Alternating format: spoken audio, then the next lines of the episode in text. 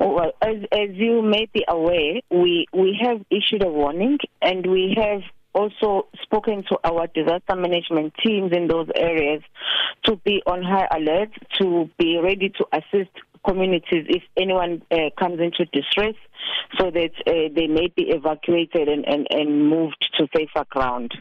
At this point in time, we haven't received any reports of, of, of people or households needing to be moved or being in distress, but it's still early in the morning, as, as, as you obviously know, and uh, but we, we, we are expecting to to hear from colleagues in that part of the province mm. so that if there's any reinforcement that is needed, we can immediately try and garner support and, and assist. Ms. Ndlovu, which areas in the northern parts of the province are likely to be the most affected should it flood?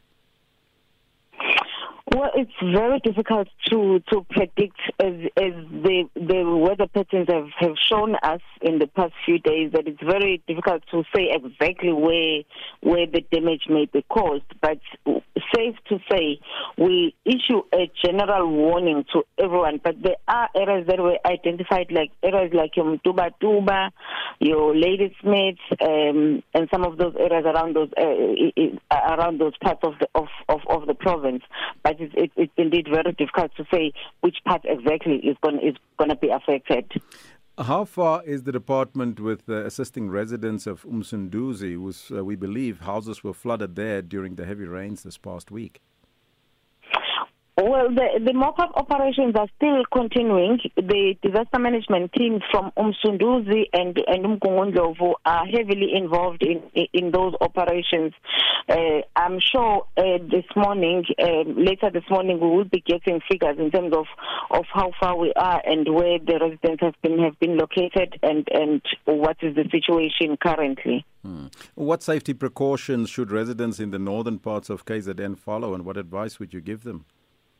We, we always say that people in the low-lying areas and, and in the floodplains should immediately move. As soon as the rain starts becoming heavier, they should move on, on their own accord and try to protect as much of, of, of their belongings as possible particularly the important documents, so that should anything happen, they, they do have their documents with them and they are on safer ground.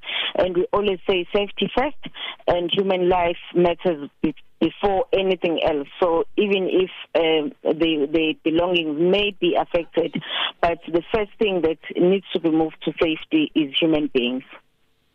So uh, the updates on, on those that's been affected, you've you've indicated that, so all of them has been sorted out by now. Well, they have they have been sorted, but but maybe not completely. We will issue a, an update later on during the day once we, we have gathered uh, what what has happened up to now.